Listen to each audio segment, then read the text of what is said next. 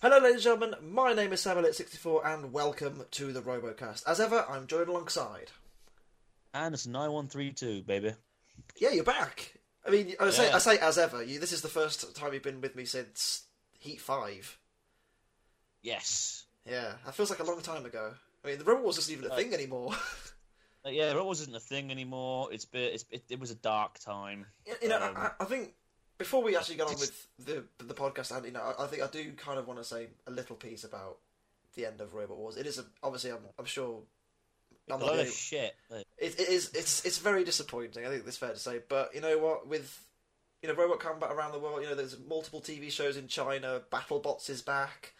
You know, I I think it's a shame, unfortunately, that we haven't got a TV show over here anymore. But fingers crossed, we can find something, uh, find a home for Robot Wars.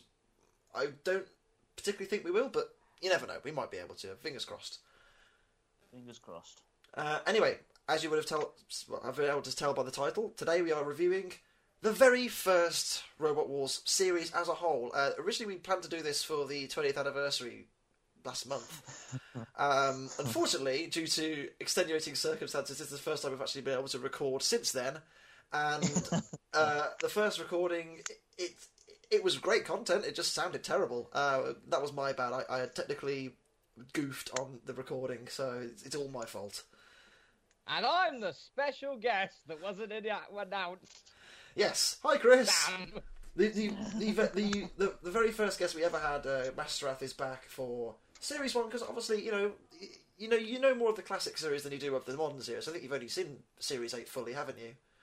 Um, I saw a bit of uh, Series 9 uh, as well when that um, started around. Um, but yeah, I, I didn't really see sort of like too much of that afterwards. Sort of like lost a bit of interest. I mean, as a child, Robot Wars was one of the most like the best things I'd watch. Uh, but then sort of like it felt like sort of like the new series that came out, whatever. It was more like sort of like a bit of a nostalgia trip. Uh, and then and then nothing else. Yeah, sorry about that, Sam. I was waiting for my cue. No, no, I, I was gonna, I was I was about to introduce you, but then you, you beat me to it. Oh, sorry. God I thought I damn was it! Introduced alongside Anderson, but anyway. No, no, well, well, yeah, you know, s- second second grade guest. You know You, what I mean? you're, you're, you're, you're not you're not you're not worthy of that. So I know. I know. Chuck What it. to be after Alright. you? Okay, I'll be before you next time. Uh, my introduction is just hey everybody. I'm Masterath, and um, I can safely say this for the first time in my life. Uh, when it comes to a group of gentlemen, I have the best beard because That's the other true. two are clean shaven. So it's true. go. It's true. I've, I've It's a like of- winning a. It's like winning a contest when you're the, the only person in it. So there you yeah, go. this, this is this is very true. This is very. let's get on with it this. doesn't me. Robot Wars Series 1. Um, airing back in 1998. Obviously, I don't particularly have many memories of the show back then myself. I was only three. Um, two or three. I don't really remember much of Series 1. My memories of Series 1 mostly come from the first Great War video that was released a few years later. Um, Yay! it's, Same. it's, I it's, still have it. I, I, I have it somewhere. It's probably in my loft. I should probably find that. But it's I'm looking at I'm looking at mine right now. It's between an episode of Adventures of the Sonic the Hedgehog on VHS and uh, Have I Got News for You for some reason. But that, Huh. it's all on VHS. Do you remember VHSs? um, honestly, you know, you look at Road War Series One now. Obviously, it's a it's a, a mechanical and engineering ice age apart from what you see in the modern series. I mean, y y these things are powered by wheelchair motors and made out of mostly wood and tinfoil. I think that's fair to say. So Um, it, it, it's literally the sort of like the really heavy uh, options you can get in Robot Wars Arenas of Destruction. yeah, and and the really heavy ones you just get from scrap yards. Yeah, and obviously you've got you know the the the show itself. It's so so different then that's what it is now. Mm. It was called Robot Wars, and yet there was only three fights an episode. Whereas obviously in the in the modern series that we had, you know, nine or eight fights an episode. It was kind of ridiculous how the, the early the early years it was more about how good your robot was at performing multiple tasks, like say the trials or the gauntlet. It was it was a very different time. It would have been more of like it was called like Robot Olympics or something. Because I know it's all like wars, what three battles in a war? Robot Yeah. like for car maybe. You how know, about, how or- about that techno games? Remember that? Oh, I love, Oh, that I was- love Techno. I Games. love techno games. techno games was amazing, but What um, Skirmish? That'd have been a cool one Yeah. instead. Then change it to Wars in Series Three. Sorted. Yeah, Anderson. What, what, are, your, Yeah, what are your members I- of Series One? Well, again, I didn't. I actually started watching Robot Wars in Series Three, uh, Heat I Series Three. I didn't watch Series One until it was uploaded by a rand. It wasn't even BBC Wars UK. It was slightly before then. I don't know if this YouTuber still exists. I can't remember his name, but he did upload Series One, and I watched it. And this was before I knew of the wiki. I don't even think the wiki existed at this point.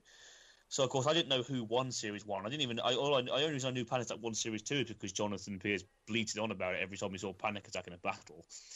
Um, so of course, it was, you know, everything was new. I didn't know that Killertron was in this series. I didn't know Roadblock was in this series. I unfortunately George Francis started in this I- series. yeah, George Francis started in the series. It was it was quite it was nice to you know see all these things that you didn't know and. um Whilst I, I mean, again, whilst I didn't have it, the memories that some would have, you know, being a young kid and seeing it, I was, you know, 2000, I was 14 when I first saw it, and I'll admit it hasn't aged. No. brilliantly. I mean, obviously, as we mentioned before, it is an engineering ice age apart from what you see now, and it can show sometimes. Like the, the they are the machines at the time. Obviously, a lot of them were powered by electric wheelchair motors, and they are very slow. Oh boy, this oh boy, slow. And they've all got you know the lead acid batteries, the really big chunky things that you can you can get. Um, you know the robots themselves. You know, Roadblock, the winner of the series, is literally just a wedge.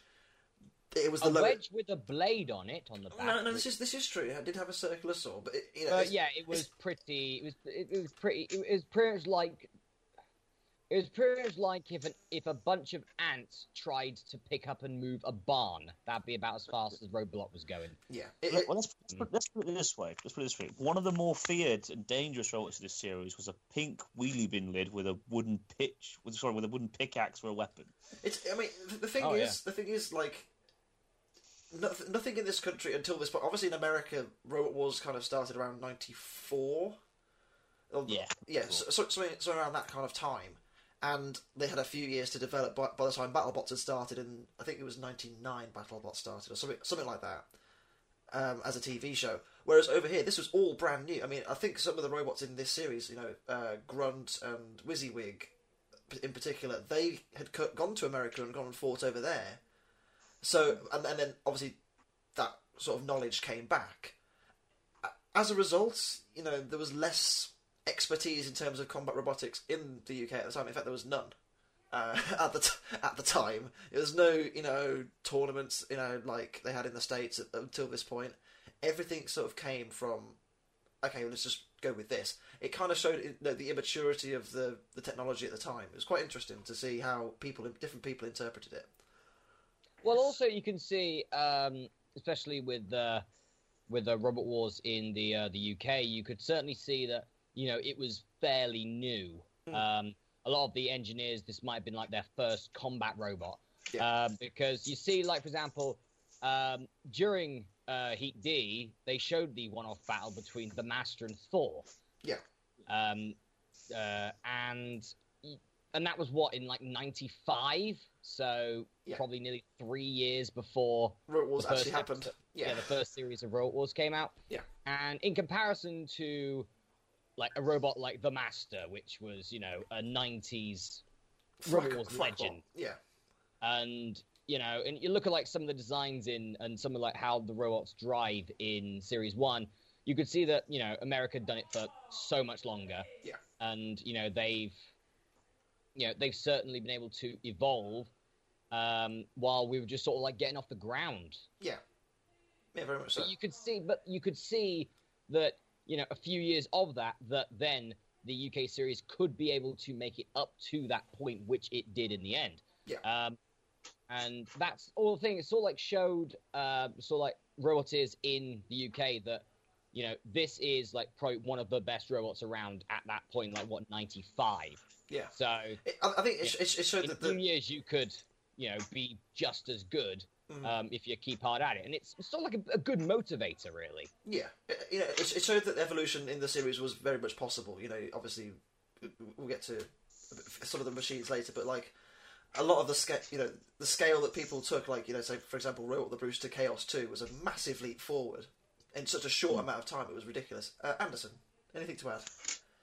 Um, one thing that really shocked me when I first watched this series was uh, you could just again tell how new it was by the lack of safety Oh yes. Oh Uh. Fire, firing weapons um, whilst next, standing next to the robot uh, would be completely taboo. Imagine- today when- imagine when if, you know, testing robots. imagine in the robot pits and you just have carbide Um, plugged in, ready to go. Like you would shit your Yeah. pants. Yes, They yeah, were- you, yeah, yeah, you just, yeah, just uh, literally, it's a case of that. Yeah, they would literally just say, "This is our weapon, a circular saw," and they would literally have it going off right there. Imagine that happened in the pits. Imagine if Dara was just there and they just went, "Yeah, here's our bar spinner." You know, I'm not going to do the voice. And just goes, Spinner. right I'll do it for you. You know, it's it is crazy. You know, I think obviously that again evolved over time as the machines become more dangerous and literally and more lethal. I think in this series, I don't think much would have killed you. Um, but obviously, over time, Seriously, Jimmy. yeah, perhaps. But y- y- you know, what- you know what I mean. Like, Yeah, well, things probably wouldn't have killed you, but but, it would have hurt. you'd go to the hospital definitely. Yeah, yeah. And Yeah, I, I, roadblocks, roadblocks, blade, or Re- re- Deadpool's spike, Recycle, I wouldn't like being Recyclopse uh, flipper as well. even by even by Nemesis. You know, Yeah. Nemesis spike. I would not want to be impaled by that. If I, if I can go through, you know, metal and everything, it could go through an arm. It can. It's like, no thanks. Yeah. But yeah, it's de- it was definitely very sort of unsafe, and then I don't know if there was like maybe something in the pits, or maybe the producers thought, "Hang on a minute, there's a problem here. This is not safe at all," and they just looked Took- and went, "Yeah, It that's took not until safe." series three. Yeah, it took but until that- that's- series three for that to happen. Yeah, Yeah. So, so, something happening seriously, but that's a whole other kettle of fish, which we'll get to if we ever review Series 3, which I'm sure we will do at some point. Oh, it's 2021. Here we go. Be- I'll be nearly 30 by then. It'll be so, great. how, how old will you nearly be? Uh, what in 2021? Depends. If you do it after May, I'll be 28 years old. All right. I'll be Yeah. twenty. I'll be twenty-seven after May as well. Yeah. Uh, Since we share the same Jesus, that makes me feel old. uh, Oh, God. I'm nearly 25, Anderson. That makes me feel old. Um, I got the last big birthday coming up before it starts being. Now you're 30. Now you're 40. And I think I've just wasted another decade. Now I'm close to the grave. So, um, you know, Um, we'll we'll move on to the, to the show itself. Obviously, as we mentioned, the format very different. Um, you start off uh, with six robots per heat, It's kind of similar to Series Ten in that respect, but the similarities end there. Oh, they end there. Um, you start off with the Gauntlet, which is basically a giant assault course where you have to navigate through the field. It kind of it's a shame because it, it narrows out a lot of the lower ground clearance machines, which probably would have been more effective uh, in the actual fighting. Uh, if you have a low ground clearance, you can't, you know, go through the ramp or you know that sort of way. It's kind of it's interesting because obviously it, it it offers, you know, you have to have good driving skill and good power to get through it, but it limits teams in other ways. Yeah. I, I, I'm, I, I was never a fan of the Gauntlet or Trials uh, of the first two series, especially um, oh, series w- series it's- series two. That's a, a Series two. was a- I mean, I, I will give Series one's Gauntlet this. At least it was the same every week, so it was fair. yes. I will give it that. But the The problem I have bean with the Gauntlet- tins. yes. But the Or problem the I have with the bean tins or Gauntlet, cans of Coke or something like that. I think they're cans of Coke. something like that. Yeah, the, one, one of the problems I have with um, the Gauntlet, especially, you know, was basically the fact that, like you said, it not only did it mean that a lot of robots that would have been better off fighting lost, but also I felt that it wasn't really a fair way to decide who should win because a robot in one heat could get 10 meters, let's say, Mm. and it would be the shortest distance covered in that heat and they'd lose. Yet Yeah. the best robot of another heat only would make 8 meters.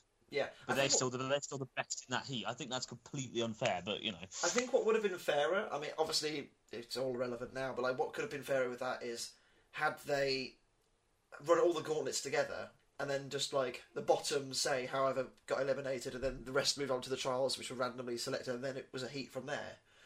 That might have been a better idea, but it's you know it's, it's obviously kind of hard to do it that way and complicated and all that jazz. But you know, it is what it is. The- The show obviously took that format and obviously later scrapped it in favour of just more fights in series three and onwards. But you know, I think there's still some kind of you know nice feeling towards the gauntlet. You know, I, I, I don't dislike it terribly. It's just it's it's something different, and you know, it's quite it was quite novel for the time, and you know, I think it's good because it, you know you look at another show like Robotica. That you know the, the gauntlet kind of evolved into that show, which is quite you know Yeah. it, it, it does still happen. So if, you know, I, I loved Robotica's Gauntlet. Robotica's Yeah. amazing. It's such I a love- beautiful oh, show. yeah.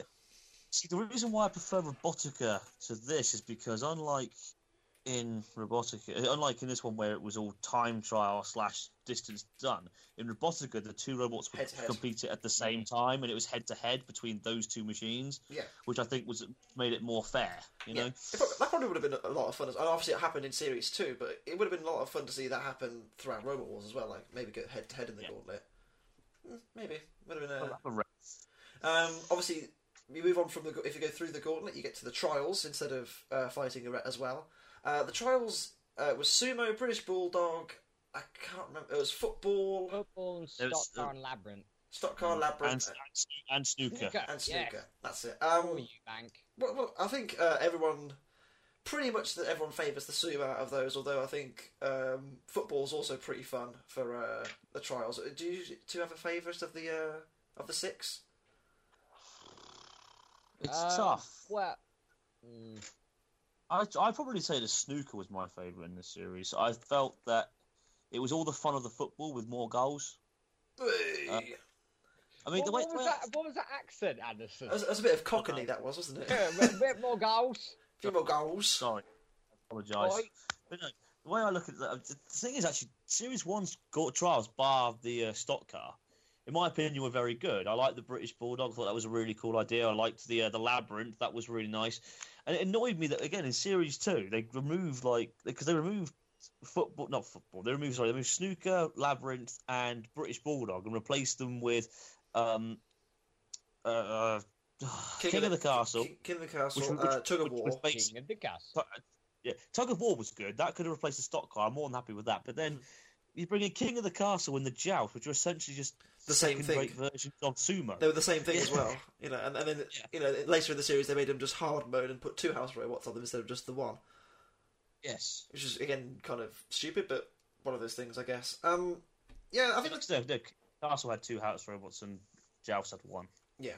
Um, and then obviously after you know the the worst placing machine goes out to the trials, and then you have the four machines uh, fight it out to the finish. Um, you know, two two head to heads and then a final uh, at the end of the show. Um, with obviously the head to heads, the arena at the time was very simple. You know, you don't have the iconic pit that came in in series two. Uh, you had a, a lowered grill, which is sort of like I think it was a couple of inches, wasn't it? It wasn't like a the pit was in series. was- yeah, it's like an inch or two, Yeah. and somehow it managed to snag everyone. I don't It- even know. How I, it I think it was. I think it was just low enough that The, People the couldn't drive was off. like the grill's like a pit, but like more humiliating. sort of like a shallow grave. Yeah. Yeah. So like, oh, Ooh. oh, you're on this grill. If you had higher ground clearance and a grill. better in the trials, you would have got off it. But no, of course not. You have low ground clearance because you actually want to maybe, well, I know you're a wedge, get underneath your opponent. But no, we have something to anno- annoy you. Robot Wars Series One. Hey. I, I think personally that Shallow Grave was a much better name than Grill. I mean, imagine Jay Poo saying, "Oh look, they're stuck in the shallow grave." That just I just think it would sound better. Yeah. I well, know that there might have been like some maybe some watershed problems with maybe mentioning Yeah, true. references to death. yeah. Yeah, I true. mean, well, sure, they have things like Pits of Oblivion and like. Ball of Doom, but you Sir know, Kilowatts and Dead Metal. Yeah, you know, yeah. Yeah, well, maybe I don't know, but I, maybe they just went, "It's a grill, let's call it a grill." This- you know? yeah, I guess. this, wait, this was the no, this was the late nineties. This is before all the Snowflake SJW crap.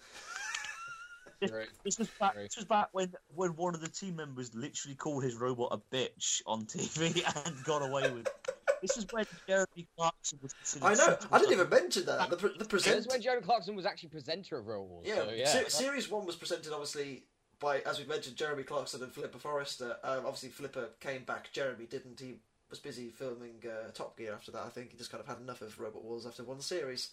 Um, Which was great until he punched an Irishman in the mouth. and now he's got millions and millions and millions of dollars from Amazon to spend. Yes, indeed. Um, Good old gift cards and drones. Great. Yeah, but um, obviously, series one we've obviously discussed about the the, the format, the layout, and the arena. Let's talk about the robots, shall we? I think that's uh, another.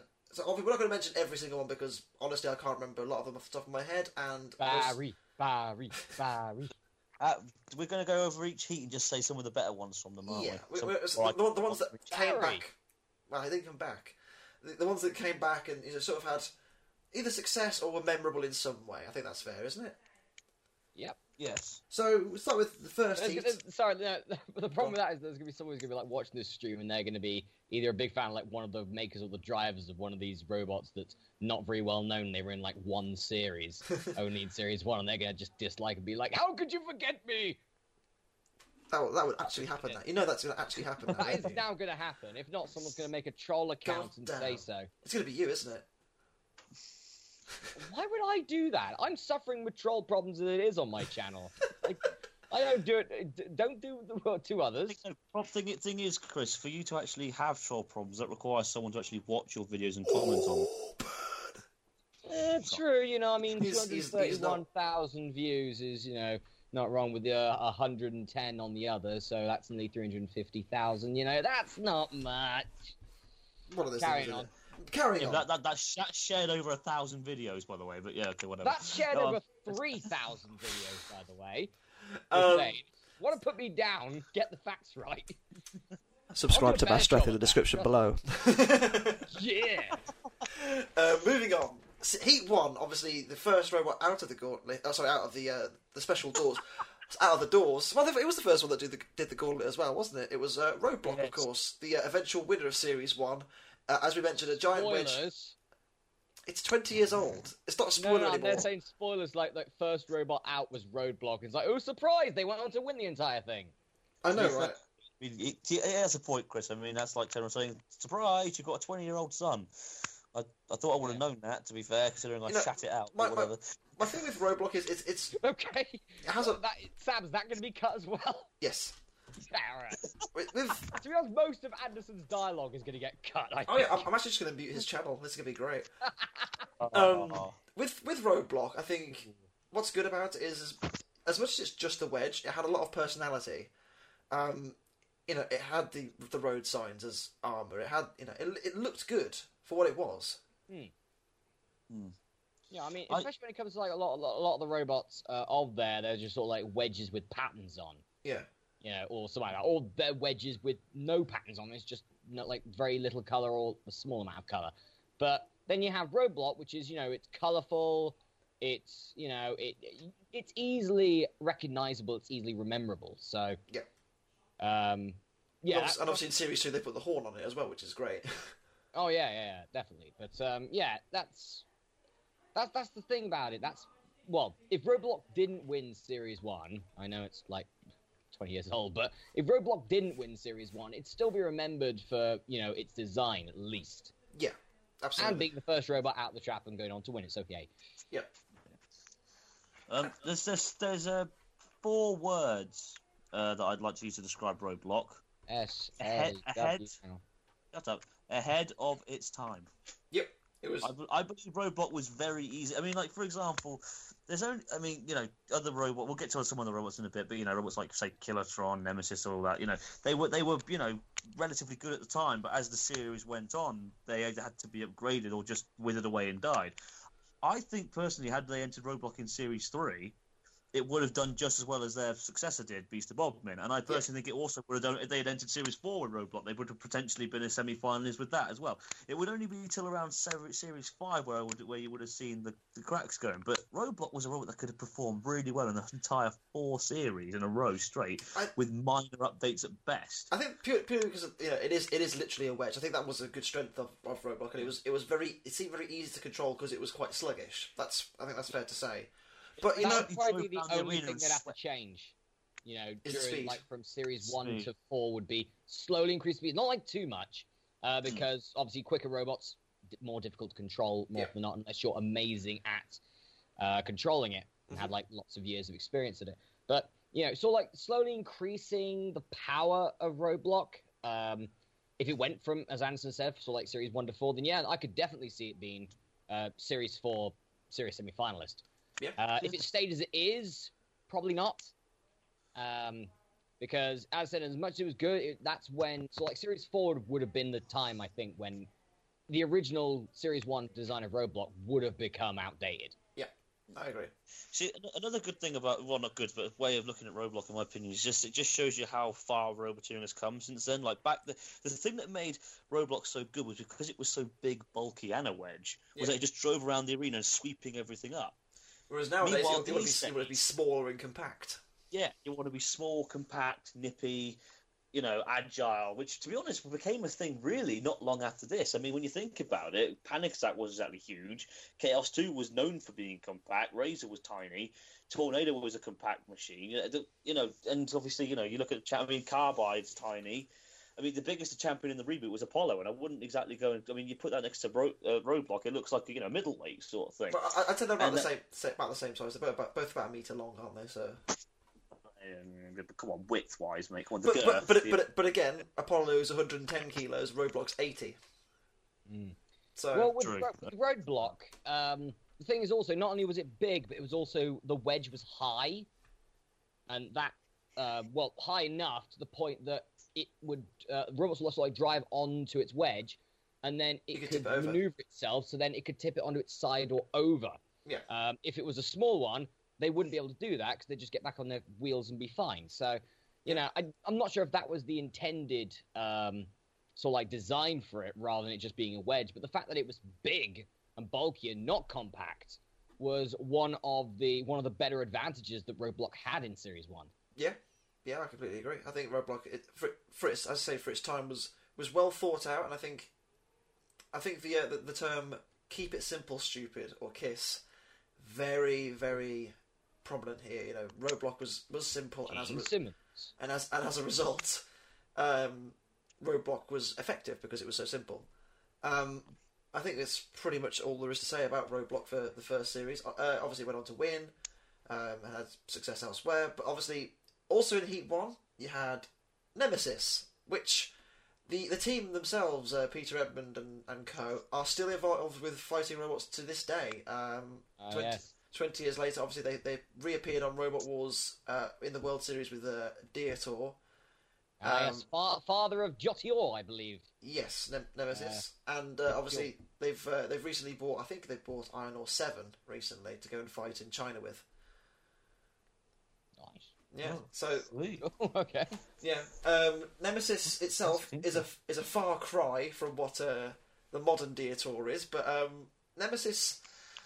I remember the. Um, I think it was a behind the scenes episode of, in series two that they did, or the make. I think it was the making of Robot Wars. It was called, and they literally said they designed Nemesis to look like a cake tin, and I, I love that. That actually makes a lot of sense. Yeah, it's on it, yeah. it's it's You never it's, it's see that. literally it's literally designed to look like a cake t- or based around a cake tin. Uh, with a load of a load of spikes to puncture things, and a pneuma- I think it's got one pneumatic spike at the front, and the fur. It's so iconic. I mean, do, I, the do I again? Oh, sorry, go on. Um, yeah, definitely when it comes to like a robot that I was about to say, okay, let's say Diotoir, sort of like a joke entry. You know, I mean, it's not a joke entry. Diotoir's done a fair amount in Robot Wars. Yeah. You know, Yeah. uh, t- Team Diotoir, you know, um, Tag team champions. yeah, tag tag team champions did pretty well in the first World Championship as well. Yeah, You know, for its time, what was it, semi finalists, something like that? Semi yeah. Top, top four. Semi-finalists, yeah. top four. Yeah, Top four. So top four for a quote unquote, and I'm using fingers right now, joke entry. You know, Yeah. um, but yeah, for it's probably the most iconic joke entry robot because of the fact that of the fur of the mount that it's caught fire. For every time we ever see the boggle eyes where Matilda's chainsaw took him off, or Sergeant Bash burns it. Um, you know, but it was it was something that was, you know, as I said, probably the most iconic joke robot in Robot Wars history, and it stuck around so much that even Series Ten they made a return. Yeah. yeah. Well, the way I look at um, Diotoir, uh, there's two things I want to say. Oh, sorry, Nemesis. Sorry, two things I want to say here. First of all, they managed to make a basic machine. Because let's be honest, it was a bit basic. Yes. One of the most iconic and, and memorable robots of all time. They Yeah. managed to make a basic design that memorable and iconic, which is impressive in itself. And second of all, earlier I said that Roadblock was ahead of its time as far as robot as a robot was concerned. In my opinion, the Diotoir team were ahead, of, or the Nemesis team, whatever you want to call them at the time, were ahead of their time as a team goes. What I mean by that is, you know, at this time, you know, you were expecting school students, socially awkward people, you know, all that sort of stuff. Yeah, of course, people had a bit of a laugh and all that. I mean, the Plunderbird guys, yes, they were in this series, and yes, they, they acted hard and all that, but they didn't really start delving on the comedy side of things till around series three. Diotoir bought Embra- embrace that. to Yeah. They embraced that from the very start. from the very start. So they were ahead of their time as a team, not as a robot. And whilst I, I'm, I'm the first to admit Robot Wars is mostly about the robots, you know, you come to see robots battle. At the same time, it's nice to see these people controlling the robots, having a laugh, and getting involved in the spirit of it, which is turn up, smash your mate's robot, go down a pub and have a pint. That's basically it. Yeah, I think that's pretty much it. As I say, you know, Nemesis itself, not spectacular, but for what it was, it was a, it was a good value. They offered a lot of entertainment, and they were, you know, they encapsulated a lot of the, I think, a lot of the spirit of Robot Wars, and that was obviously indicated. They won endless amounts of sportsmanship trophies, and uh, you know, they always helped out each other. They always helped out in the pits. You know, they're a great bunch of guys, and I think them coming back in Series Ten and you know towards the end of the show's run was really quite nice. You know, the fact that they were able to have that sort of bookend sort of thing. You know, Yeah. they, they, sort, of, sort, of brought it, sort of brought it to a close. yeah, it was, it was it was really really quite nice. But hang Um, on, were they, in the, were they in the first or the second episode of the World Series? Uh, first, unfortunately, So they- so Ah. I know it would have been really good if So they, they could have started it and ended it. That would have been brilliant. Oh, That'd have, that'd have been really good, wouldn't it? Um, sad- sadly, it's one of those things, I suppose. Um, and I think the other main robot in Heat A was uh, Killertron. Um, as, and as- ah, the pink thing that went on to JP's old bed springs. yes, that's Lovely. the. Uh, so those are some painful bed springs I've, I've heard. Um, You can't be bed springs with a pickaxe, boys. You can't. Um, the robot itself, I think it got its really. you know, it got a big upgrade in series two. Um, we'll get onto how it did in later series at some point as well. But Killertron itself, it wasn't a bad machine. It had a decent ac- weapon. You know, it was a very obvious weapon for the time. You know, a lot of robots had spikes and saws, but it had a giant swinging pickaxe which hit both sides, which was quite good. Um, and it was bright pink. It, it stood out. You know, I think that was another important thing that they had going for them. But also was that not only was Killertron, um, you know, very uh, sort of like very good in that field, but it was also pretty pretty nippy for its time.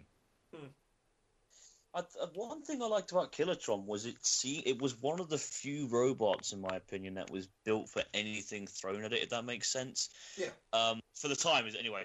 For example, some robots were crap at the gauntlet and trials, but would have been good in the arena. Some people were really good at the. Sorry, some robots were good at the arena and trials and were really bad in the arena. Killertron, okay, it wasn't exactly like you know smashed everything out the park, but it it was good at both arena and gauntlet slash trial sessions. It could do well in the gauntlet. It could do well in the trials, and it could do well in the arena and get stuck in. It was consistent, and um, Yeah. again, that's it's one of the few robots which basically turns around and says everything I said about fairness and all that is complete rubbish. But of course, you know, one out of ten, you know, one in every ten isn't exactly good. But you know what I mean? Yeah, it, it's it was a decent machine. You know, it it, it off, I think as, as I mentioned earlier, in series two, it got a big upgrade in, on the weapon department, and it really started to cause some damage in that series. Um, but it was decent enough. You know, it, it caused damage to Sergeant Bash inadvertently, I think, because it was you know it it was getting it was getting attacked by Sergeant Bash when it caused the damage. So, eh. Um, but you know, I, I think No wonder they got rid of that on Bash anyway. So yeah, I, I like how they, they just introduced a bent saw at the back eventually, which was you know just Yeah. to, to signify yeah I know it kept breaking. Um, with um with Killertron, um, it appeared in series one, two, and four, and Extreme. Um, obviously it missed out series three. I think that hurt it quite a lot because Yes, in, se- in they- series they- in series two they were very good. Series- They, they finished fourth, didn't they? In series two, yes. And then in series Series, three, uh, series three they didn't appear. Series four they went out in round two. Says you know the, the, Well, the the evolution from series two to series three alone was massive, and then from series three to series four is even bigger. So, Yeah. missing out an entire two evolution periods is just, you know, going to screw you over in the long run. yeah. But unfortunately, that's the way it goes. Yeah, it's it's unfortunate, but you know that's that's the way the cookie crumbles. I'm afraid. Another, another quick thing about Killertron, I think it's actually quite an interesting time capsule of the time. I didn't realise how big wheelie bin lids were back then. Yeah, I mean, Jesus Christ, that thing was huge. it was a long boy, wasn't it? It was. I mean, what were people throwing in their bins in those days? I mean, bloody hell! I didn't realize they were that. the mobile big. phones, the mobile phones were massive back in. Yeah, that was it. Yeah, days. sorry, Yeah, makes Bunch sense. of This, this, this, was back, No, this was, was back right when you could actually probably make an, a featherweight out of a mobile phone. that's how much they nah, weighed. it's still be a heavyweight. Brick Nokias are pretty heavy. um, obviously, Super Killertron, heavyweight. Killertron came second in that heat, and uh, you know, obviously, it got its improvement in series two, but it, it kind of fell off from there, and that was the most notable standouts of Heat One. I think you know that's pretty much uh, Heat One wrapped up. Obviously, Roadblock went on to win that heat.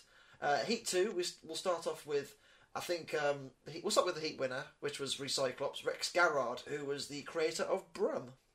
Uh, Who? Indeed, yes. Gareth Fry probably never went on to make any interest interesting robots. Don't even know who you're talking yeah, I mean, I. I, I don't think I've ever heard of him to be honest with you. I, I'm actually Uh. looking at the Wikipedia page right now.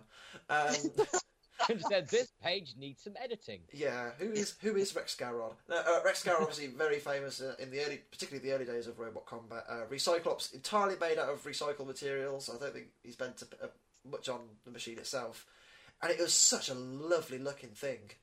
It had- Oh, it has so much personality. Again, for a Series 1 machine, as far as personality is concerned, again, this was ahead of its time. Yeah, I'm going to say I'm going to be saying that a bit actually, quite a bit, because whilst this was a primitive series, there were a lot of robots. there were some good this ideas in there, weren't there? that had some good ideas that obviously went on to be part of the evolutionary process. I mean, for example, Recyclopse not only did it look really good, it also was the first robot to feature a front hinge flipper. There's also Okay. f- first Yeah, robot yeah, period yeah. to have a flipper. Yeah, sorry, if I saw have a flipper. Okay, in all fairness, he hadn't quite figured out that it would be easier to put it on a wedge than put it on an extending tongue. But uh, okay, I'll, I'll let that slide because it makes it a little bit more fun to watch. yeah, But then that whole idea of the uh, of the of the front hinge flipper became Cassius. yeah, So Yes. yeah, exactly. Um, and obviously Recyclopse fa- uh, famous for being Rex Garrod's first machine, but also was the first robot to flip a house robot. oh yeah, Um, Matilda got flipped. flip, flipped over Matilda. It, it was it was a decent machine for the time. I think you know again had its, it had its drivetrain been a bit stronger in the final, it probably could have won it. But um, it's one of those unfortunate things that you know you, you buy these recycled parts. It doesn't necessarily guarantee the uh, the rigidity, let's say, and the um, you know the strength of the machine itself. Unfortunately, one of those things. Um, Well, the fact that it was actually made out of recycled parts, you know, is you know probably one of the uh, one of the more interesting things about it. That and the fact that its ground clearance was bugger all. yeah, it was quite low. It was quite low it still Very made it through its trials. Yeah, it, So- it, it, it did very well. Uh, it, it- it's uh, in the gauntlet run as well, so it was, that's quite good. Yeah, that, that, that's one of the things where even though it was from what we'd seen in the first heat, where having a high ground clearance for the gauntlet is pretty, you know, is pretty much essential. Yeah, um, for a robot to have zero ground clearance and still make it through that and then make it through the heat on possible controversial grounds, depending on what your opinion on we'll it is. we'll get to that in a Um, second. But um, yeah, for that or whatever, it just proves sort of like that Recyclopse was, you know, was a world beater. It could have been, yeah, it it easily could have been the series champion. Definitely, probably the second most impressive robot. In the series. Yeah, Well, so, so, some would argue the next machine is, and the next machine, obviously. So obviously, we've just mentioned Recyclopse made entirely out of you know recycled parts, very cheap. this is the other uh, other end of the scale. You know, it's it's interesting that you have these parallels in Robot Wars a lot. You know, you have an expensive machine and a cheap machine. The expensive machine, of course, being Mortis. Um, boo, pinball, boo. Right, just got out of the way so the commenters don't have to say it. Right. Mortis is Even though that was fake. Mortis is you know for the for the time was so was so far ahead of itself. You Oh know, yeah. It had, it had aerospace Oh, God, materials. It had you know, you know, electrically powered, powerful axe for the time. You know, it was quick. It had ta tank tracks. It was nippy. It had it had everything going for it. Extremely edge strong tank armor. It was it was a, such a Extremely strong armor. yeah, it was, it was such a beautiful machine, and I think the fight that they had with Recyclopse at the end of the heat, this was easily the best fight of the series, except for maybe the grand final. It's Um, between those two, isn't it? Let's be fair. Yeah, it, there's, there's, there's not much in terms of fights in Series 1 that are that good. And the fight between Recyclopse and Mortis is such a good. This, I think this was the showcase that said, look, this is a, actually a really cool thing. You know, it could be an actual sport. You know, you look at the two fighting, and there's no clear winner. I think, you know, Professor Noel Sharkey, who has judged literally every single fight in Robot Wars on TV, literally every single one, has said this was the one that he found the most difficult to call. They wanted to call it a draw, but they weren't allowed to. Yeah, it's it's it's incredible just how and, and again, I mean, this is something you know a battle with this significance you'd expect to see in like series three or four, you know, when the things are developed.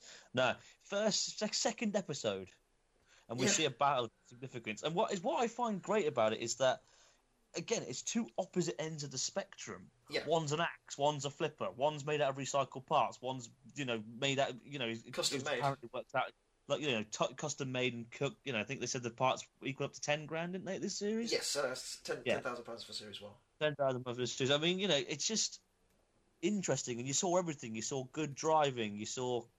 Um, you know, to, uh, uh, you know, good evasive manoeuvres. Even if it was just sitting on top of Mortis, uh, you know, we saw we, we you know we saw Shunt's amazing damage. Oh, I was gonna do that bit. I was waiting for that.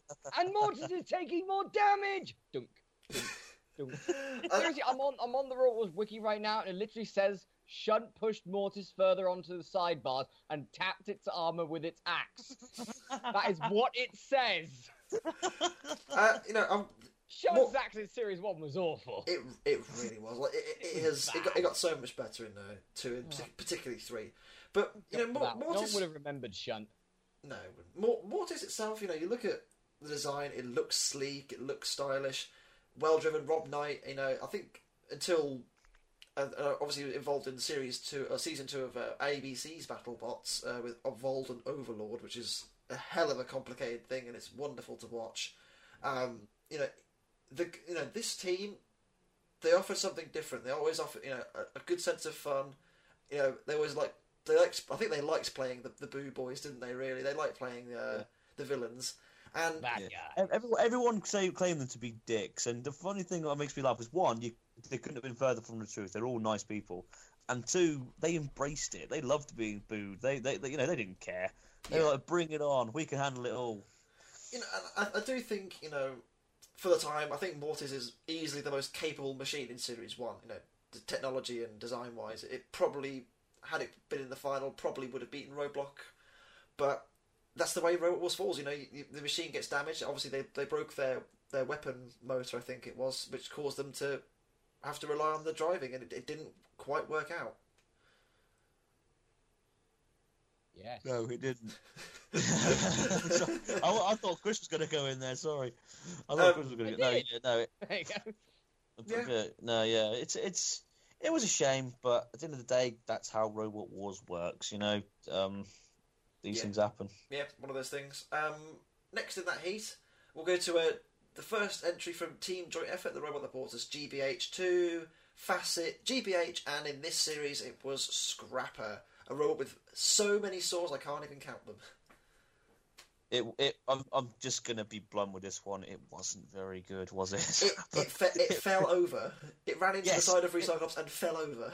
yes, it lost by being pushed over by Cyclops, which, by the way, was was actually a contender for shortest battle record until um until uh, Cunning Plan beat Demolisher later on in this series.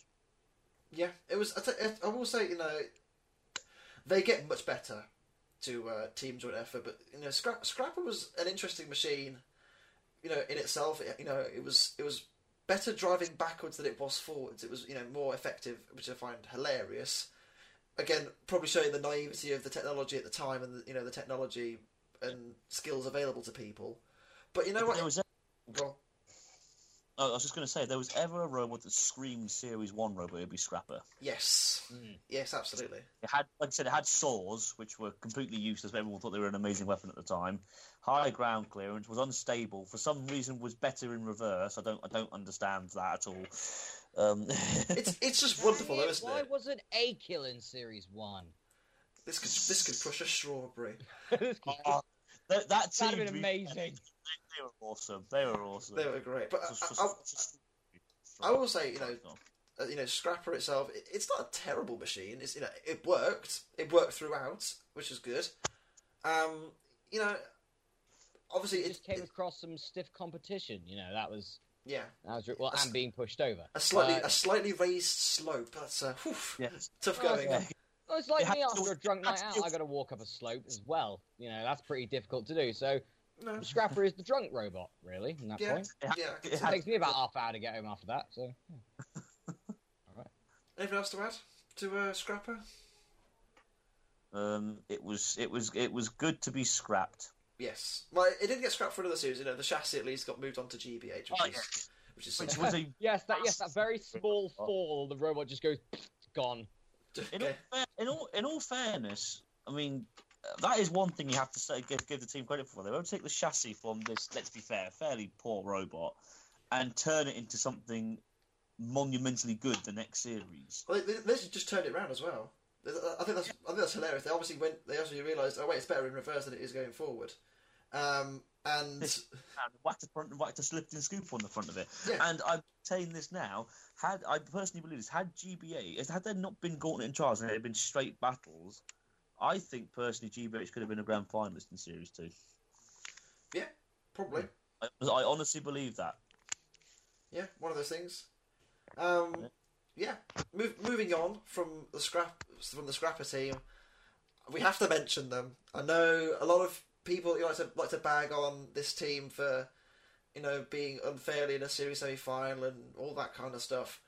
Do you know what? It would not have been the early World War series without them. You know, the, the Dartford girls, David Crosby, and Detonator. Um, you know what? This again, much much like we mentioned earlier, the fact that you know you got some teams with these massively high budgets. This team epitomised, you know, a team that were willing to give anything a go, and I think that's. we went To to, the lauded. wrong school. We should have gone to the one that Mortis were at. Damn it. But they, they, they, they should be lauded for at least you know coming back year after year with you know a machine that mostly worked, and Yes. having a go. And they, they got they got a few good scalps as well in their time. Yeah, I, I will. I will say this right. Yes, their robots weren't good. All right, I think we can all agree with that. Yes. Yes, you know the robots were falling apart towards the end of it. But there's two things. But there's one thing I love about them is that they, they didn't care. They Yeah. came back for the fun of it. They came back for the enjoyment. They knew that their robots were rubbish. They admitted it, and they didn't care.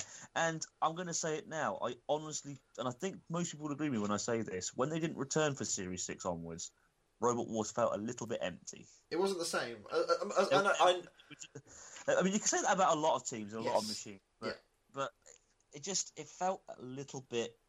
It felt like a void had been left open. Let's put it that way. And um, I, I, I know Napalm itself isn't it is not the most spectacular robot in the world. Let's face it, it was pretty pointless in Series Five, wasn't it? The rake was all right. it no, still made no. past the first round. Napalm, It still made it past the first round They- in Series Five. Napalm. you know what? It, it, I think it was fun to watch you get beaten up. I think that's I think that's. You know, watching Stegosaurus wreck Napalm in Series Three. Who didn't like that? Seeing it literally just fall apart into the while falling in the pit in Series Four, a shadow of napalm. Yeah. Fucking yes. That's Yeah. what I like to see. you know, it just not even flat out not moving against Wild Thing. you know, And believe it, technically, uh, this is another thing that makes me my mind frizzle. Is just think about this: had the producers not gone all dick on them and actually had let Mortis just say, "Nah, sod it, we lost fairly," Napalm would have been a top eight finisher in Series Two. can can we not? Can we just mm. not? Pan- if, mate, if it had beat Panic Attack, I would have killed myself. I'm not even joking. the, the, the, mate, the, the community. i- Imagine if that was aired now, and like, the community would have lost their heads had Napalm ended up in the top eight. Oh god! There were people on Reddit who wouldn't have fingers anymore because they've been smashing the keys on their keyboard. Smacking them in their massive chins. Yeah. I find it funny, you know, Napalm never went out in round one in any se- or Detonator never went out in round one in any series that it was in. Um, and Wraith did. That's true. That's brilliant. Napalm's better than Wraith, I confirm. Well, that's that's another thing that Anderson's going to have now to have a go at people who say it raises the best ever and everything. He's just going to be like, right, you know this. I, I, I, I, On I, will, I, will. I will say, I'm you know, it. You know, De- Detonator do get its Warriors funeral against Frenzy when they fought in the War of Independence, Oh, yeah. which is which is great. Um, again, as we mentioned, it wouldn't have been Robot Wars without them in the early years, and I honestly I am happy that they did enter. They they offered something different, and they were a lot of fun to watch. They were a good team, and huge credit to them for doing that.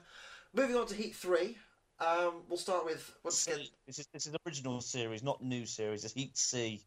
Oh, sorry, Get Heat, it right. all right, Heat C. Kick Good some boy. butt. Kick some butt. Kick some butt. Okay. Talk about Plunderbird first, please. Not let's, Robot let's Mystery. go on. Let's let's let's talk about Plunderbird because we- Yeah. we mentioned Plunderbird already. The most wonderful team, the Oh, most God. wonderful team. Yeah, Um, definitely serious. They're, they're, they're, as I've gotten older, I appreciate Plunderbird a lot more. Like when I was younger, I was just kind of like these guys are stupid. As I've gotten older, I appreciate them so much more. They're so funny. Yeah. I um I actually met these guys at Cosford Air Cosford Air Festival. Oh God, it must have been 2003, I think. So I was about nine, and you know I had to give this team credit. I mean, most of the kids that were there, they were coming up, they were getting their shit. So I never had a picture taken next to Plunderbird or Bigger Brother. There was also yeah, there was also Bigger Brother there. So there was Ian Watts there, and Kim Davies there with Panic Attack as well. They were just static display. That was it.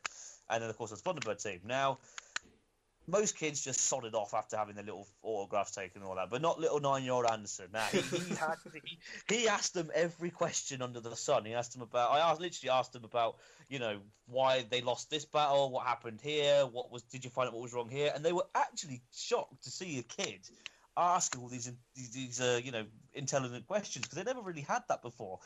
And I must have been there with my mum and dad for like an hour, two hours, and they were answering all the questions. They signed all the merch I, I asked them to sign, and they were all they were lovely, all of them, all of Yeah. them, and th- these guys especially. And I don't, they probably aren't watching this. None of these people who were part of that were watching this. But if you are, I just want to say thank you for taking time out of your day, out of your busy day, to do that for me. That was very kind of you. And also, again, I'm going to use those four words again, but ahead of its time because. Pl- Plunderbird really, had- Plunderbird One really was ahead of its time. Um, obviously, It interchangeable it had- weaponry is now much more commonplace with like various weapons and such for different opponents. Plunderbird One were the very, I think the first in the UK at least to do Yeah. this. With the, with the UK, it started with Plunderbird. Yeah. Think And about just- that, Tornado well- fans. It started with Plunderbird. Just think about this as well, right? A lot of, uh, um, you know, like for example, you know, the front hinge flipper that, re- or the flipper in general that recycled sports robot wars, that was started to be emulated the next series. Uh, you know, things like the self-righting mechanism that Cassius brought to Robot Wars. Again, by the next series, that was becoming a big thing. Interchangeable weaponry wasn't a big thing in Robot Wars until series five, when Tornado finally started. In fact, I don't know, I don't even think Series, Tornado. series, um, I think it was Six, wasn't it? Yeah, I think they had they had, Yeah. the, they had the scoop in the world championship in series in extreme, but it wasn't really like it didn't become like a commonplace until series six. Yeah, So I mean, that's a whole five series ahead of its Hmm. time. There, that's which has got to be a record, I'm sure. they, uh, it was it was impressive because like you wouldn't expect that team to come up with like something so innovative for the time. Maybe it was to do with budgets. Maybe other people thought about it but didn't do it. I don't know. But for whatever reason, it was Plunderbird that came up with the, like the initial groundwork for interchangeable weaponry. And obviously now that's fairly commonplace. You know, different. You know, say Thor for example has different axe heads. Carbide has different bars. Big Nipper has switched between Clifton claws and a flywheel. yeah. Um, So you know, so on and so forth. so on and so forth. It's Yes. it's it's it's amazing that you know an idea like that was started so so long ago, and it's it's now obviously taken much more of a route. You know, because it's you know you can tailor your machine to different opponents, but that was kind of the start of it. Really, it's it's, it was impressive to see. Perhaps it also it could have been the first time we could have seen, you know, uh, a robot be, you know, uh, a team be forced to retire and a losing team come back. Yeah. You know, It was- uh, it was- it was didn't close. happen, No. but uh, yeah, about all uh, Dreadnought catching fire. Well, seriously, you mentioned Dreadnought. Let's let's talk about Dreadnought. Oh, hang Um, on, can I can I just finish go- up on Warwickshire Plunderbird? Pride. Can I, Warwickshire can I can I just finish up on um, Plunderbird one first? Of course you can. Um, Oh, go on. which would just be well, Shunt did a little bit more damage to uh, uh, with it with its with its axe. It's like trying to hack at it with a ruler. You know, like a meter long ruler. You put all your effort into it, and you're trying to hack into it. You could probably do about the same amount of damage as Shunt's axe did. it's not it's not wrong. It's really not wrong. Um, Moving. moving on to Dreadnought. Dreadnought had, Warwickshire Pride. Sorry. Dreadnought had a lot of problems in Series 1 with electronics catching fire literally every round. Um, Right. Dreadnought had a lot of problems. Full stop, dude. I mean, It, let's be fair. it did, it did. It wasn't the, it wasn't the best of machines. It was made out of fiberglass, which is about as useful as I don't know wet tissue paper. It's, it's just not. Yeah. You know, it's The one- The one series it actually performed properly and didn't break down was Series 4, by which point it was hopelessly outdated. Mm. it was alright in Series Three until until it broke down against Trident, Trident, yeah. and, and even then it was quite close. yeah. Um, but in Series One, Dreadnought, it was a heavy, heavy old boy, wasn't it? I think it was ninety kilos. Yeah, for the time, which is which is, I think it was the second heaviest robot in the series, and I think it was ninety four or ninety six. It was one of those. It was it was a it was a hefty old thing. Was uh, Dreadnought in Syria? Go on. Oh, so I was just going to say, what I thought was really funny about it is it was this big thing, but it had these little tiny, little pokey They were tiny. The lifting like- forks were abs- They were honestly they were so small at the front of Dreadnought. It was ridiculous, but it, Made a cool noise though. it did. It did make a cool noise. I will say, Dreadnought is probably one of the better looking machines in the whole series. It, Oh yeah. every series it turns up as well, it always looked good. Like oh yeah, definitely. Yeah, you know, I think especially that's what series three and four. Oh god. yeah, the, the, the sort of grey livery that it's got uh, was really nice. You know, the fact that yes, it was never really that competitive. The team always had fun. They were always nice to see around. Um, they, I think they enjoyed getting getting a good, beat, uh, particularly against Thermidor two in Series Four. That you know, I think they really had a lot of fun with that, didn't they? Yeah. What what I um yeah what what I that, that I was just about to mention that that is one of my favourite moments I guess from series four was this their robot was literally getting ripped to shreds in front of them Yeah. and they were just laughing at it oh they didn't care and Yeah. again it just go I mean just I mean I don't I, I know it's hard I know it's hard to see your harder you know your harder work and your harder money go down the drain as it were but the fact that they were able to look at that and just say who cares Yeah, that was that was fun. it makes them it actually makes them one of my favourite teams because they, they were always up for a laugh as well. They weren't they weren't like Team Deity or Team Plunderbird or you know Sakrovolot's team where they, they, they had a massive gimmick to be fun. Yeah. They just turned up, had a laugh, and that was and it. did their best. Yeah, and and and do you know what? They, they weren't. You know, their, their robot wasn't terrible. They, again, much like uh, Detonator, they never went out in round one ever.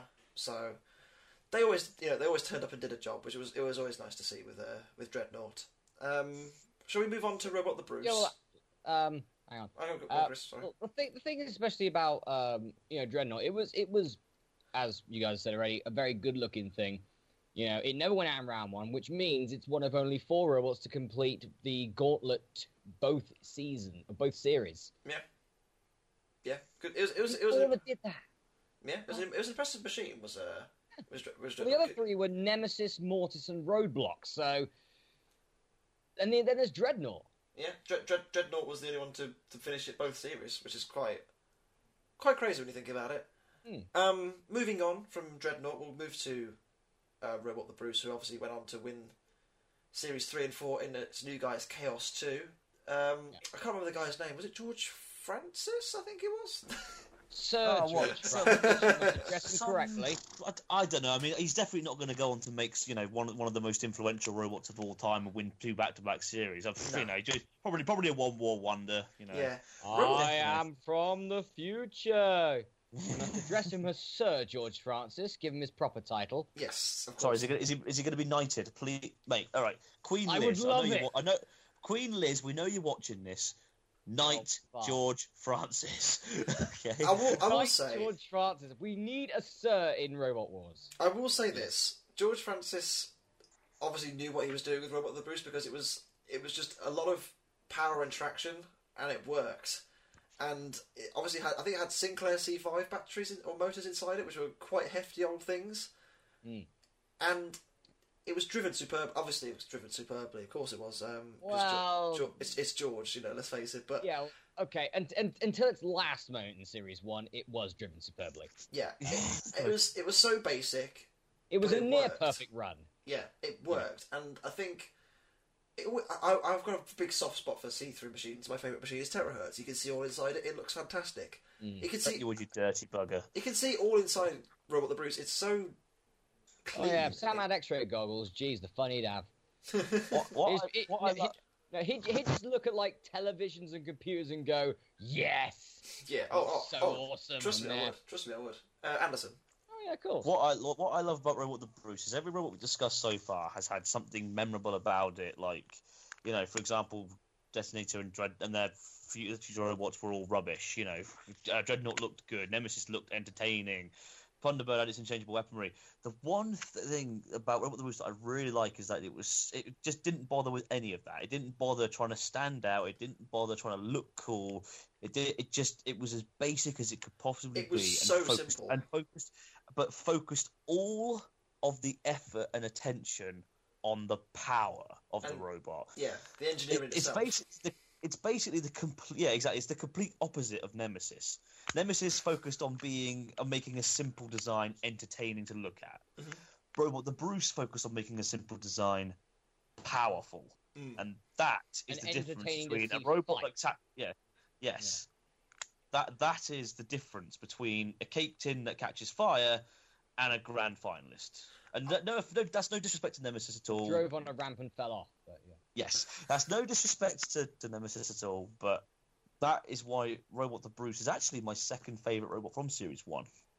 It's uh, Believe it or not. you know again it is simple. It is, a, but and it is very effective. You know, and I know obviously in future series George would have gone to have monumental success with Chaos Two in particular. You know, Chaos itself wasn't exactly terrible. It was just very unlucky.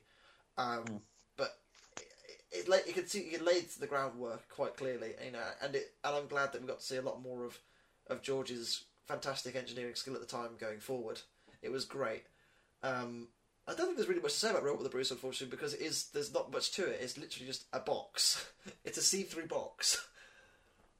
It's a box and it shoves, and yeah, yeah, that, that's literally it. Basically, I guess you could say prototype tornado Yeah, at a push.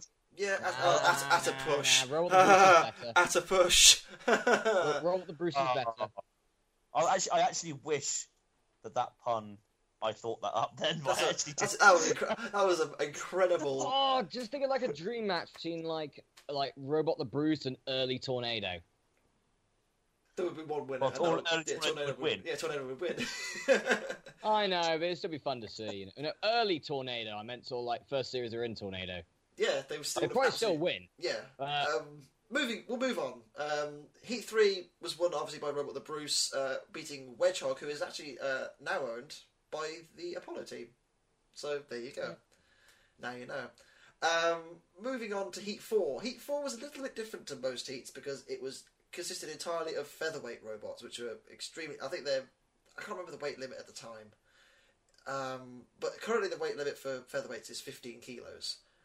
Um, in every machine. Well, Was it, was it 12 kilos at the time? yeah, although none of these robots actually got that heavy. No. Well, No, it- cunning. Well, cunning plan kind of did. And that was like kind of did.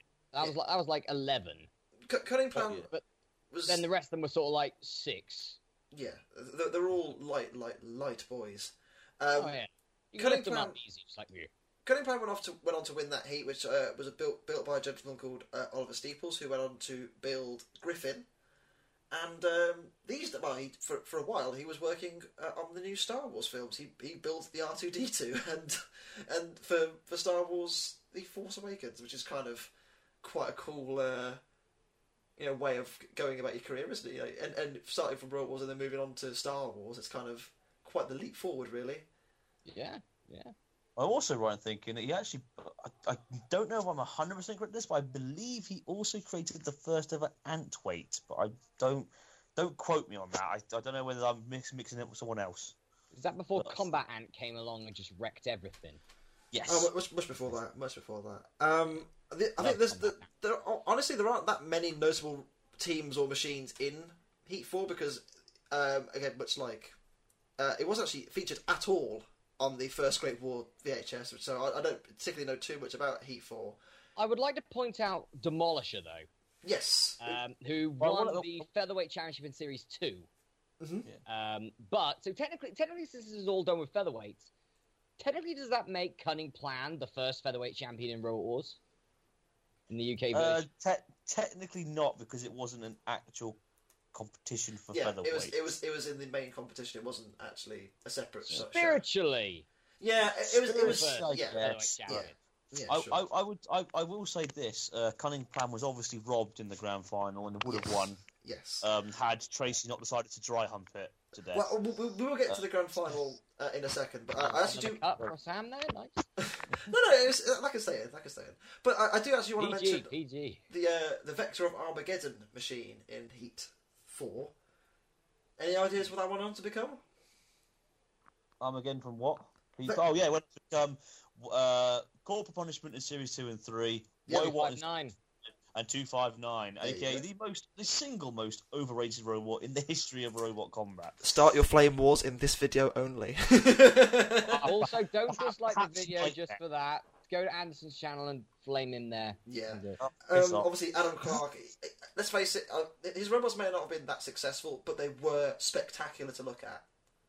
yeah, Oh, yeah, I'll give him that. Yeah, Yeah, definitely. you know, But Woebot that's just because of the, the you know, as uh, we said at the start, pretty much at the start of this video, uh, with things like um, like all the robots had things like washing machine motors and everything. They're pretty heavy.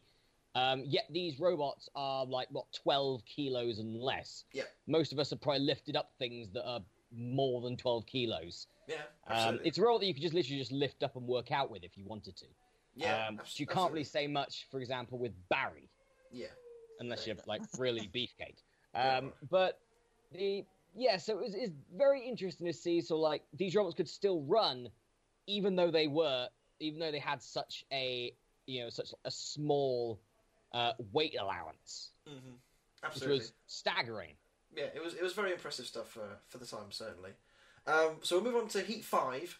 Again, not too many in, in terms of you know returning notable machines in in Heat Five. Um, the winner of the Heat, and probably the most recognisable robot, was Body Hammer, um, which at the time was driven by Robin Herrick, uh, part of Team Cold Fusion, who had plenty of success with Pussycat in later wars. Um, Oh, yeah. Yeah. and it even featured in the reboot series in series 8 and 9 with Killy Cranky and Cranky, uh, who beat Razer. Way!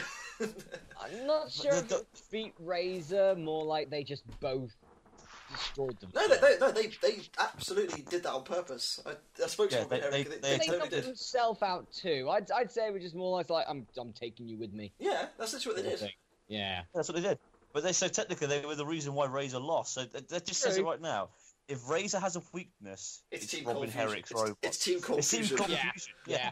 Like that, that's its kryptonite. I, I will say, Yeah. yeah. for, for Series 1 standards, Body Hammer is gorgeous. It's, such, a, it's such a nice Yeah. looking thing, isn't it? What I think is an interesting thing about a Body Hammer is that it took probably one of the most awkward and weird shape designs And and made it work. it work. It was a code. Like, it was Yeah, a it, it, copper it does code. look like the end of a sort of like a uh, an aeroplane's uh, sort of like propeller. You know, it's like Yeah. sort of a shell for a cone rifle or something. But it, it does look, you know, you could see what they were going for. You know, maybe inspiration for Typhoon Two. I don't know, but with Body Hammer, it it is definitely a it's an unusual design because the rest of the robots are all like either boxes or wedges or you know uh, very odd. Which there is a certain there is a certain robot in this uh, Yeah, that we'll- I believe we'll- we need to mention. we- We'll, we'll get to that Uh, in a second. Yeah, we'll get to that in a yeah, second. with Body Hammer, you know, it is it's it's not an odd design at all. It's an unusual one, yes, because it's not a box or a wedge, but it's it's unusual but interesting. I, I think that's one of the, the beautiful things about Robot Wars compared to say BattleBots is that you still get these wacky and out there designs. I mean, let's take Jellyfish for example in the modern series, or Nuts for example in the modern series. You still get those machines that are a bit left field. You know, you don't really think they're going to be that effective, and yet they can be. You know, they. they, And then they there's Series Seven, which didn't have many of those at all. well. The, the, they brought in the- the show, the, the show was in a difficult place at that point, wasn't it? It was, you know, it wasn't easy. Yeah, it was on Channel Five. Oh. say, say say no more. Say, say, no more. say no more. That's, that's Um, probably about as difficult a place you can get. Yeah, it's it's not you're not wrong. That, that, that, that is literally the job centre of television. Oh yeah, yeah. That's yeah. they were on the dole for that series. That's what. That's what. It's only slightly more than doll money, I think, is your actual I pay. I will I will say though, you know, back on topic slightly, you know, Body Hammer was a spectacular looking thing in, in series two as well. I know a lot of people don't like the series two version, but I quite like it a lot. Um, I like. I thought the series two version was better in my opinion. I yeah, oh, it- like oh, it was. one. It was it was very unlucky in its heat, and uh, it's a shame that we didn't get to see more of it. Uh, the other robot of, of which Chris was alluding to in, in Heat Five, which was quite uh, interesting, was Psycho Talk Sprout. that- Oh, no, okay. no, no. It's Pie Show Sprout. Thank you. Pie, pie, pie Show Sprout. Did you see the results table at the end of the labyrinth? Yeah, it's, it's Show, Pie, Pie Show Sprout. Pie Show Sprout. I tell you what, Psycho Nice Sprout's job. Psycho Nice Sprout's job. wonderful. It's literally a giant fiberglass sphere with a remote control car inside it. It's fan bloody wonderful, isn't it? Well, it's certainly difficult. It certainly would be if you know. I mean, if it wasn't a lightweight competitor and they had maybe something stronger, uh, you know, uh, sort of like stronger armament and sort of like a stronger sort of RC car in the middle or something, something like heavier, whatever. That'd be pretty difficult to beat. it's a giant ball. Exactly. How'd you beat a giant ball? Like, How do you that- win with that- a giant That would be how axes get into it, because Flipper can't do anything about it. You know, wedges wouldn't. I mean, the real problem with Psycho Sprout was the fact that it was lightweight. yeah, Yeah. true. thing is, the way I, the way I look at it, right, is it would just be like pushing around a giant football. So it would be easy. It's a beat. Katamari. See, the thing, the, way- the way I look at this, right? So, it's- I mean, can you really call it a robot? It's a remote controlled car in a shell. Yeah. It's completely daft. It's completely silly. It's completely stupid. It was never going to work, and I bloody love it. Yes, Anderson, you can call it a robot. It was in a series called Robot Wars. No, No. True. I have to say that it, it's again, I guess if you could call Demolisher a robot, I guess you can call this a robot. But Yeah, well, technically, yeah, Demolisher was the same. It was just something on an RC. so it was Beefcake as well. Yeah. yeah, pretty much. It was Yes, Beefcake won the hearts of the nation. Right? Especially No, when it became no one, not many remembers RC Warrior in comparison to Beefcake. because Beefcake won. Yeah, Beefcake Well, was great. it. It was great. Um, you know, Psycho Sprout. It's again, it offers that sort of thing which with Robot Wars you get where it's just like, why not do something stupid and crazy like that and, and enter it? You know, You know that's Psycho Sprout is. Psycho Sprout is when you're it's two o'clock in the morning and you realise that's enough internet for me for today. Not too much watching cat videos and saw traps. Yes. It's like it's, it's like when it's like you know for I don't know if you guys have ever done this, but I'll be there. You know, I'll just like you know I, I might look up a fa- like a TV show I'm interested in or something like that, and then three hours later I'll be like, why am I looking up 1920s fatal diseases? Yeah. It's just like how did I get to this stage? And this is exactly the same with Psycho Sprout. We've had everything. We've had boxes, we've had wedges, we've had saws, we've had you know you know Japanese tanto blade axes. You've had fans that blow steam out of your way. And now we have this, an RC car and a ball. It's literally a hamster ball for RC cars. it's full. It's hamster ball. it's it is genuinely wonderful. Um, I think we'll move on to the final heat of the uh, of the first series, which obviously had the uh, grand final rumble at the end of it as well, uh, which is quite quite a novel way of deciding the, the winner of the first series, I think. But um, the first, the re- there's no real memorable competitors except for Tracy and Elvis. Tracy will start with. Again, quite uh, quite different in the sense that it was invertible, and not many machines at the time were. Hmm. I don't think any. I I guess you could count Psycho Sprout as being invertible, but were there any others? Psycho Sprout. I don't think there was many others. Well, in, it wouldn't in the be first series. immobilized because because its wheels, quote unquote, won't be able to reach the floor, will it? No, I will say, Tracy had it not got pinned on cunning plan, could well have won the whole thing. Oh yeah, in, yeah. in, it in the first series. See, that's one. I, we'll get a bit more of this in- towards the, the final battle, but I will say this. Apart, I'll, I'll be honest, I was joking earlier. Apart from Cunning Plan, let's be. I, I, that's one thing I really like about this. Like, I mean, most series, the grand final, the final four robots, you could sort of had an inkling of who you thought would win. Yeah, This series, I think, was the closest it could possibly be to a case of, holy shit, I don't know who can win this. Yeah. I mean, you have the. We'll get. I'll, I'll get more into it in a bit later, but yeah, that, that's basically the way I look at it. And Tracy definitely was a big part of that because Tracy was, in its own respect, a very good robot for the time. It was very It- quick.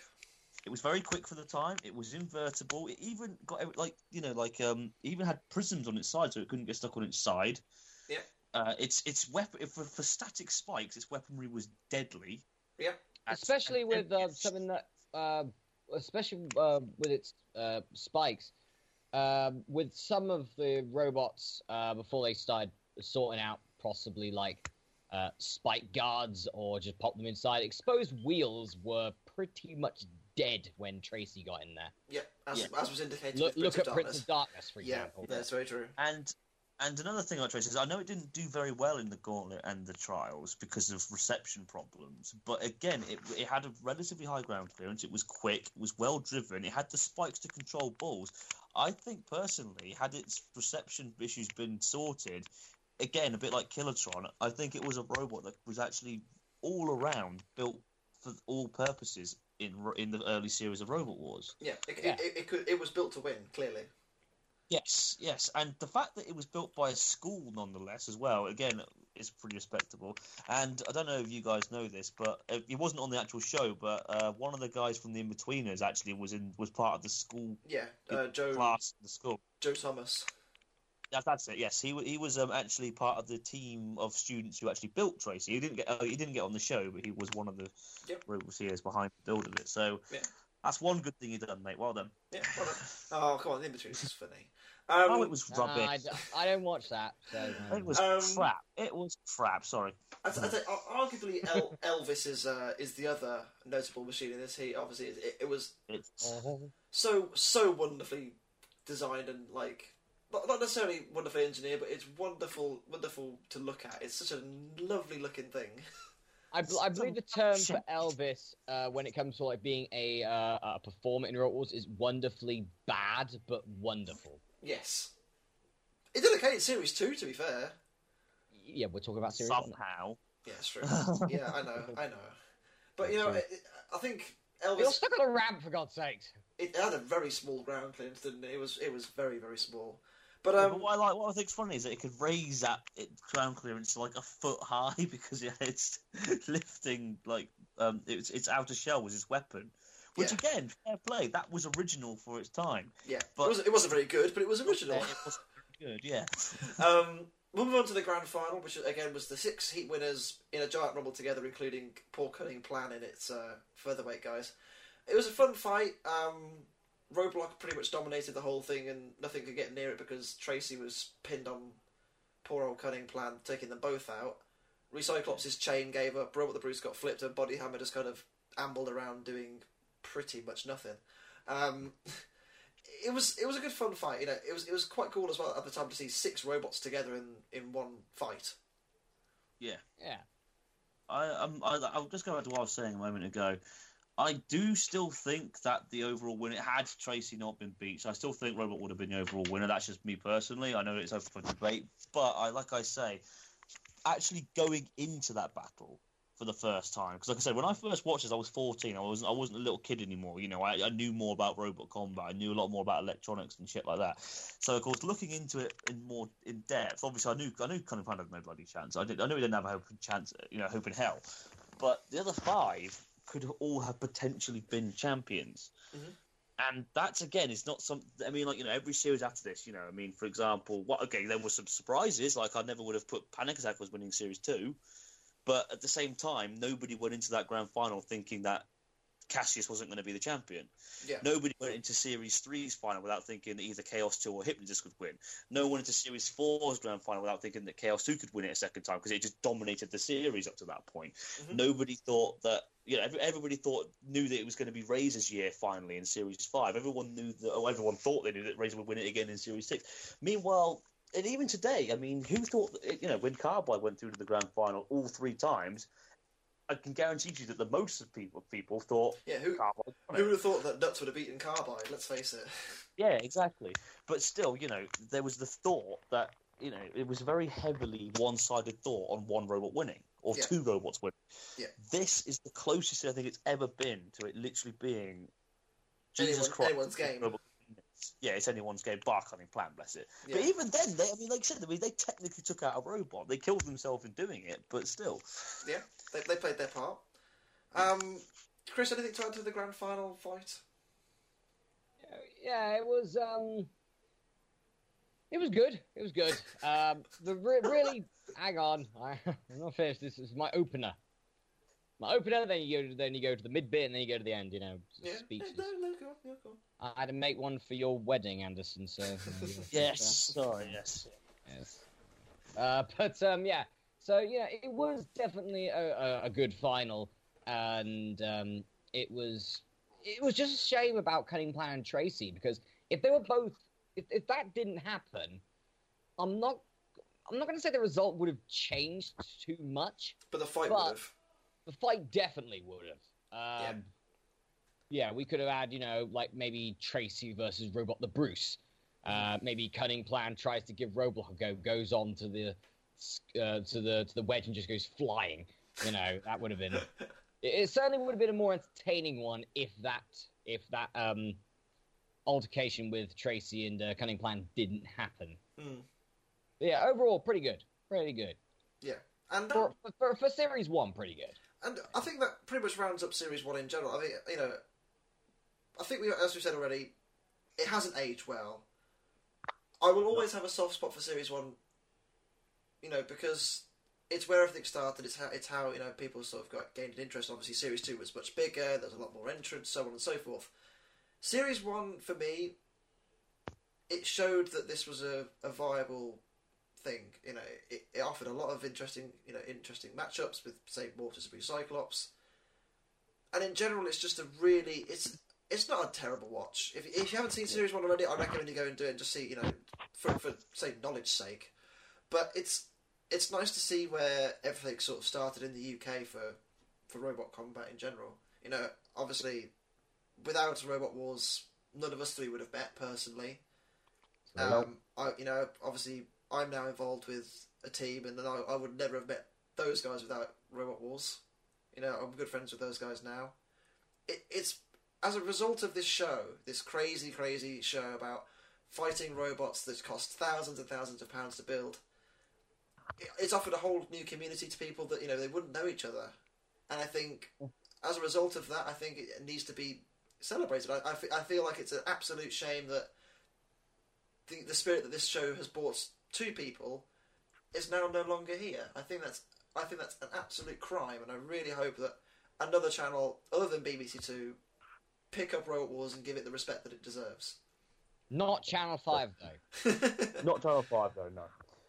No, I, I, I agree 100 percent there with Sam. I mean, like you said, I mean, it's not just a case of us. I mean, we're, you know, we're not just three guys who just you know talk to each other occasionally over the internet and call each other friends. These two guys, I consider two of my best friends. You know, both of them were at my wedding. Sam, Sam was one of my groomsmen, and Per- Masterath, Chris, he was my best man.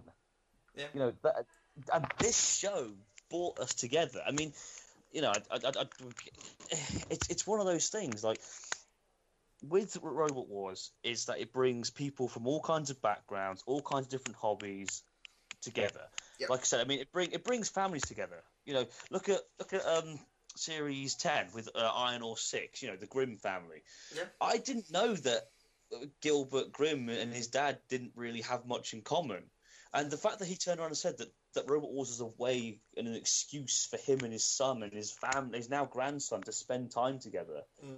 It's one of the most beautiful things I think that you could ever imagine Mhm. that a form of entertainment can bring you. And it again, like Sam said, without this series, we never would have had it. Mhm. And this series isn't perfect, but in my opinion, no series is. Yeah. And at the, end- at the end of the day, without this series, we wouldn't have, you know, we wouldn't have Carbide, we wouldn't have Eruption, we wouldn't have, you know, Thor, because if there was nothing there to inspire to begin with, then there wouldn't be anything to get inspired. Yeah. That's the way it goes. Yeah, Chris, anything to add about Series One? Yes. That was golden. No, it's uh, that, man, a few words finally. Um, yeah, pretty much. I, I was gonna say I had a bunch of things ready to say, but um, you guys have already said them. There Sorry, we go. And the last thing I wanted to repeat, you know, and and and and, and everything like that. Um, so um, yeah, series one was uh, yeah, it was it, it was a good base uh, for uh, Robot Wars to build on for uh, previous series uh, for later series. Anyway, I think that pretty much rounds up. Uh, nice sort of walk down memory lane of Se- Robot Wars Series 1, the very first series. I hope you all enjoyed it. At some point, we will delve into Series 2. I don't entirely know when that will be. We've got something else planned uh, in a couple of weeks. Obviously, we mentioned at the start of the video that BattleBots has returned. We are going to discuss ABC 1 and 2 BattleBots, and we will do a, a giantly long preview of uh, ABC, no, sorry, not ABC, Discovery Channel's BattleBots uh, season three. Please pray for my poor broken soul. It's not that bad. Come on now, it's it's, it's, it's, gonna- it's going to be a lot of good fun. I'm I'm, I'm certainly looking forward to uh, BattleBots season three. Anyway, I've been Sam sixty four. I've been Anderson 9132. And I'm me. I'm Astra. And um, myself and Anderson will see you next time for our review of ABC's BattleBots Series 1, or Season 1 as it's uh, known in the States. We'll see you then. Bye bye. Right.